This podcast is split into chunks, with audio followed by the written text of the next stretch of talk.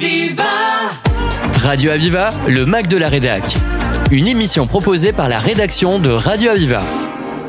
Comme tous les ans, Radio Aviva assiste et relaie le concours académique sur les droits fondamentaux. Ce concours est un tournoi de joutes verbales durant lesquelles les élèves, travaillant en équipe, doivent s'exprimer sur un droit fondamental et ses limites juridiques. Chaque joute consiste en un propos introductif de 5 minutes par équipe qui permet à chacune de présenter le sujet et un débat contradictoire de 10 à 15 minutes entre les deux équipes. Le sujet de l'édition 2023 a porté sur l'article 8 de la Déclaration des droits de l'homme et du citoyen de 1789. La loi ne doit établir que des peines strictement et évidemment nécessaires et nul ne peut être puni qu'en vertu d'une loi établie et promulguée antérieurement au délit et légalement appliquée. Cette année, pour l'édition 2023, 17 collègues des départements de l'Aude, de l'Hérault et des Pyrénées-Orientales ont participé au concours. Pour cela, les élèves des classes de 4e ont été accompagnés et formés depuis la rentrée scolaire par leurs professeurs et des référents justice. Après délibération, les membres du jury final du concours, Tristan Gervais de Lafont, premier président de la Cour d'appel, Jean-Marie Bénet, procureur général, Maxime Rosier-Bâtonnier pour l'Ordre des avocats, Jeannette Garcia-Villa, inspectrice représentant Sophie Béjean, rectrice de la région académique Occitanie, et Amine Farage, président de l'Institut des droits de l'homme du barreau de Montpellier, ont remis aux lauréats les coupes des prix de ce septième concours académique sur les droits fondamentaux. Radio Aviva était présente à la Cour d'appel de Montpellier où se déroulait la finale du concours et nous vous proposons dans cette émission d'écouter les interviews enregistrées au micro de Liliane Drey, de Léa Robert, la référente pour l'accompagnement justice, d'Yvan Martin Gros, le modérateur pour l'ordre des avocats, puis de Diego, un élève demi-finaliste du collège Simone de Beauvoir-Fontignan, et Julie, une élève finaliste du collège Joseph Delteil à Limoux. Ensuite, les élèves lauréats du collège Paul Valéry de Sète et pour finir, Benoît Georget, professeur du collège lauréat Paul Valéry de Sète. Léa Robert, bonjour. Nous nous trouvons aujourd'hui à la Cour d'appel de Montpellier et nous venons d'assister à un débat, à des joutes verbales entre différents collèges. Vous, Léa Robert, vous êtes assistante juridique et vous avez coaché une classe. Une classe qui n'est pas arrivée jusqu'à la finale, mais vous l'avez accompagnée. Exactement. Euh, C'était une classe d'un collège de Montpellier, euh, d'un quartier qui est peut-être un peu plus défavorisé que d'autres euh, et qui s'est qualifié jusqu'en demi-finale. Donc euh, ça s'est euh, passé en plusieurs euh, étapes. je suis rendue dans la classe où j'ai pu leur donner des conseils. On a pu échanger sur tant la définition de l'article 8 de la Déclaration des droits de l'homme et également qu'est-ce qu'ils pouvaient trouver à s'appliquer dans la vie courante avec des exemples d'actualité à propos de cet article. Et ensuite, lors des phases de joute, je les ai également accompagnés pour les coacher un petit peu au fur et à mesure de, de la journée. Est-ce que vous leur donnez des conseils? Et eh ben on a essayé de. Alors moi j'ai peu travaillé avec eux sur la préparation vraiment de ce qu'ils allaient dire puisque je n'ai pas eu l'occasion de, les revoir en fait entre le moment où j'étais venue dans la classe et le moment où se sont passées les, premières phases de qualification. Toutefois au moment où ça s'est passé, oui c'était répondre un peu à leurs dernières questions avant que ça se passe, être là aussi parce que je pense que c'est euh, un peu parfois rassurant de, de, voir une personne avec un regard bienveillant, de leur dire euh, quand il y avait une petite hésitation, de faire des signes, c'est bon, on continue, on, on passe à autre chose. Enfin voilà, d'être là même si on intervient intervient pas euh, verbalement, euh, je pense que la présence, ça peut, ça peut aider. Ce genre de concours, ça favorise l'apprentissage d'une oralité, et alors vous leur apprenez à prendre la parole? Je suis pas intervenue dans ce cadre-là. Euh, c'était plus le cadre de leurs professeurs, puisqu'ils sont encadrés par deux professeurs référents dans le collège. Mais en revanche, leur donner quelques derniers petits conseils au moment où ça s'est passé, enfin au moment vraiment des qualifications, en effet, pour on, dire, on souffle. Si on ne sait pas quelque chose, bah, on continue, c'est pas grave. Donc plus, plus dans ce sens-là. En fait, les déstresser. Oui, exactement. Un peu dédramatiser et aussi dire que finalement, oui, eux, ils ressentent du stress, mais euh, l'équipe adverse, c'est exactement la même chose. Et je pense que ça, ils se sont un peu rendus compte de ça, notamment euh, dans les joutes l'après-midi lors de la première phase, puisque la classe en face a un petit, été décontenancée par euh, des questions et eux, ça leur a permis de prendre l'avantage à ce moment-là. Un dernier point, Léa Robert, vous m'avez dit le nom du collège que vous avez coaché Pour moi, c'était le collège Légari à Montpellier. Donc c'était la première prestation ou ils avaient déjà candidaté Alors l'enseignante, la professeure avait déjà participé au concours. Il me semble que c'est peut-être la troisième ou quatrième fois. En revanche, les élèves, par principe, c'est toujours une classe de quatrième. Donc pour eux, c'était euh, c'était la première fois. Merci beaucoup. Merci.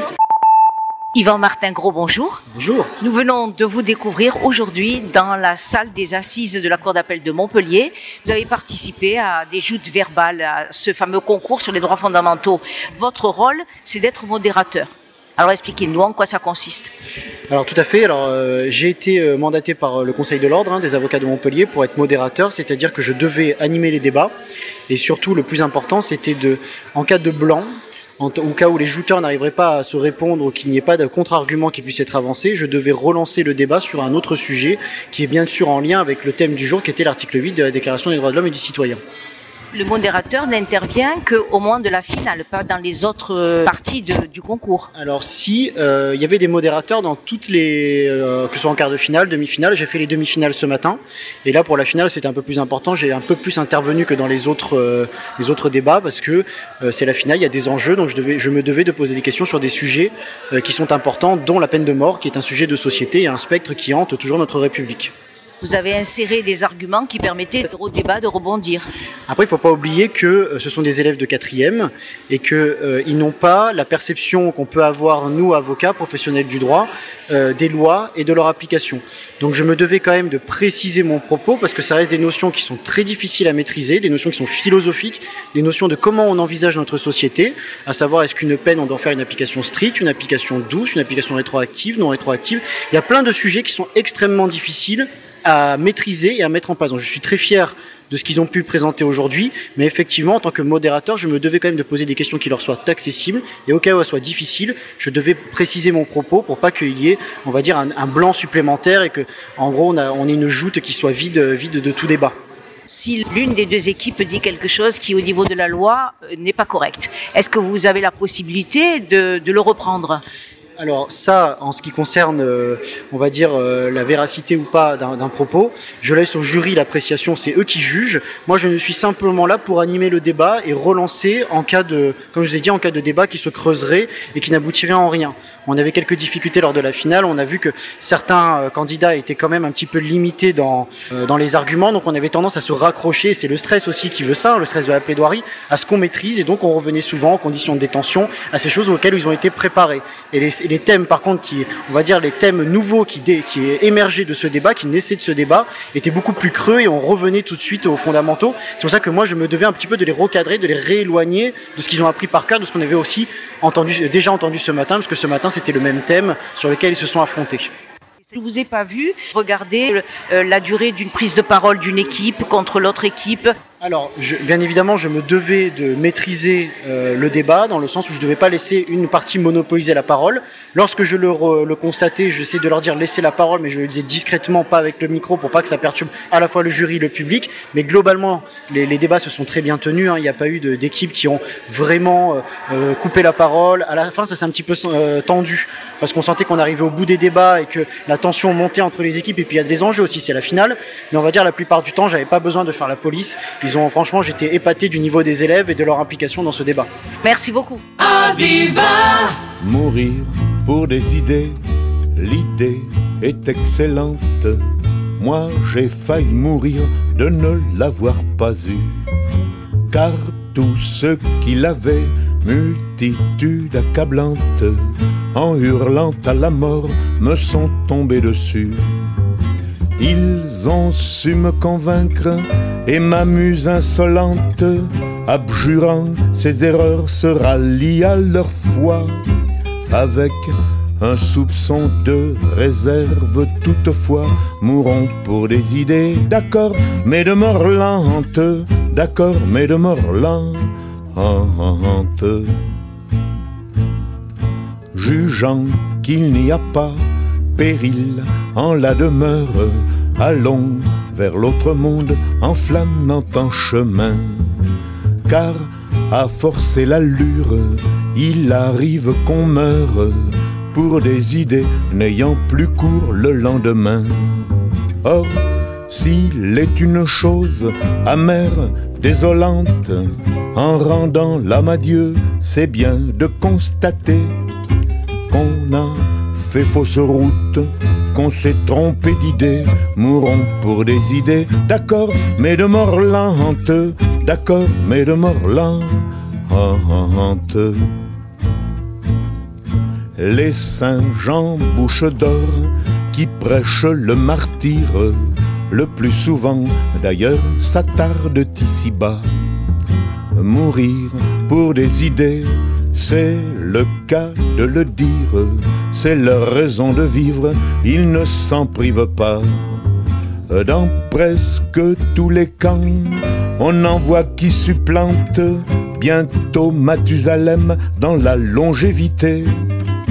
J'en conclus qu'ils doivent se dire un aparté, mourons pour des idées, d'accord, mais de mort lente, d'accord, mais de mort lente.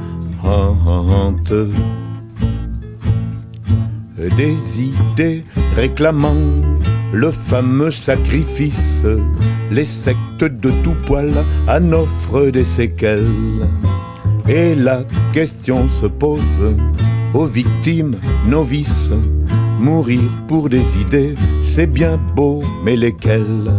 Et comme toutes sont entre elles ressemblantes, quand il les voit venir avec leur gros drapeau, le sage, en hésitant, tourne autour du tombeau, mourons pour des idées, d'accord, mais de mort lente, d'accord, mais de mort lente. Encore s'il suffisait de quelques hécatombes pour qu'enfin tout changeât, qu'enfin tout s'arrangeât. Depuis tant de grands soirs que tant de têtes tombent, au paradis sur terre on y serait déjà. Mais l'âge dort sans cesse et remis aux calendes. Les dieux ont toujours soif, n'en ont jamais assez. Et c'est la mort, la mort, toujours recommencer. Mourons pour des idées, d'accord, mais de mort lente, d'accord, mais de mort lente. Oh vous les bouts-de-feu, oh vous les bons apôtres, mourrez donc les premiers, nous vous cédons le pas. Mais de grâce, morbleu, laissez vivre les autres, la vie est à peu près leur seul luxe ici-bas. Car enfin la camarde est assez vigilante, elle n'a pas besoin qu'on lui tienne la faute. Plus de danse macabre autour des échafauds, mourons pour des idées, d'accord, mais de lente, d'accord, mais de lente. Hugo, bonjour. Vous êtes un collégien, alors de quel établissement scolaire? Simone de Beauvoir à Frontignan. Nous nous retrouvons aujourd'hui à la Cour d'appel de Montpellier pour un concours académique sur les droits fondamentaux. Alors, vous n'êtes pas en finale? On a bien, on a bien travaillé pendant euh, bah, des mois et c'est déjà une chance d'être arrivé ici, donc euh, voilà. Quel était votre sujet? Euh, L'article 8 de la Déclaration des droits de l'homme et du citoyen. Alors, comment vous avez fait pour l'introduction? Euh, ben, euh, en fait, on a fait une présentation où, euh, où euh, des gens nous posaient des, euh, des questions euh, et, euh, sur l'article 8. Et du coup, on nous a posé plusieurs questions et on y a répondu. Donc, comment ça se passe? Il y a d'abord un propos introductif et ensuite il y a un débat? C'est ça, en gros, d'abord il y a une présentation et après il y a un débat contre l'autre collège adverse. La présentation, ça se passe seul et l'ajoute, c'est un, un collège qui est pour que l'article 8 et un pour dire que non, elle n'est pas forcément évidemment nécessaire. Alors, quand vous avez fait le débat contradictoire, c'était contre quel collège Euh, Paul Valéry, Le 7, c'est ça. qui d'ailleurs se retrouve en finale maintenant. C'est ça. Ben, Je crois qu'on va annoncer les résultats. Alors, on va s'arrêter là. Merci beaucoup. Julie, bonjour. Nous venons d'assister à la déclaration de Monsieur le Premier Président de la Cour d'appel qui a donné le nom des lauréats. Vous faisiez partie des finalistes. Euh, oui, effectivement. Euh, mais bon, euh, on a été plus en difficulté par rapport à, à ce collège qui était très fort quand même. On les félicite, même si ça fait mal au cœur de savoir qu'on est arrivé jusque-là quand même avec des difficultés et que bah, c'est pas nous qui avons gagné, mais il faut toujours un gagnant et un perdant. Alors, qu'est-ce que vous aviez proposé comme sujet au départ? Puisqu'il paraît que votre introduction était particulièrement intéressante. Ah oui, bah, on est parti de loin hein, parce qu'à la base, on était quand même parti sur ce fond avec euh, la discussion autour de l'article. Puis après, on a rajouté des détails et puis ça s'est vraiment construit euh, petit à petit. Quoi. Ça, a vraiment, ça nous a pris du temps. Alors, cet article, quel est-il finalement? L'article 8, hein, c'est ça? Bah, il parle de la non-rétroactivité des lois, donc et de, il permet de limiter l'arbitraire. C'est un article qui a été créé vraiment il y a longtemps pour euh, justement limiter l'arbitraire royal. Au début, on l'a vu, on était un peu euh, déstabilisés. On s'est dit mais comment on va faire? Et puis euh, en fait, en le décortiquant et en, en créant la pièce justement autour de ça, on a mieux compris. On s'est adapté. Alors vous avez réussi à présenter des cas concrets autour de cet article? Euh, oui, quand même, hein, c'est un article qui est quand même très fréquemment utilisé.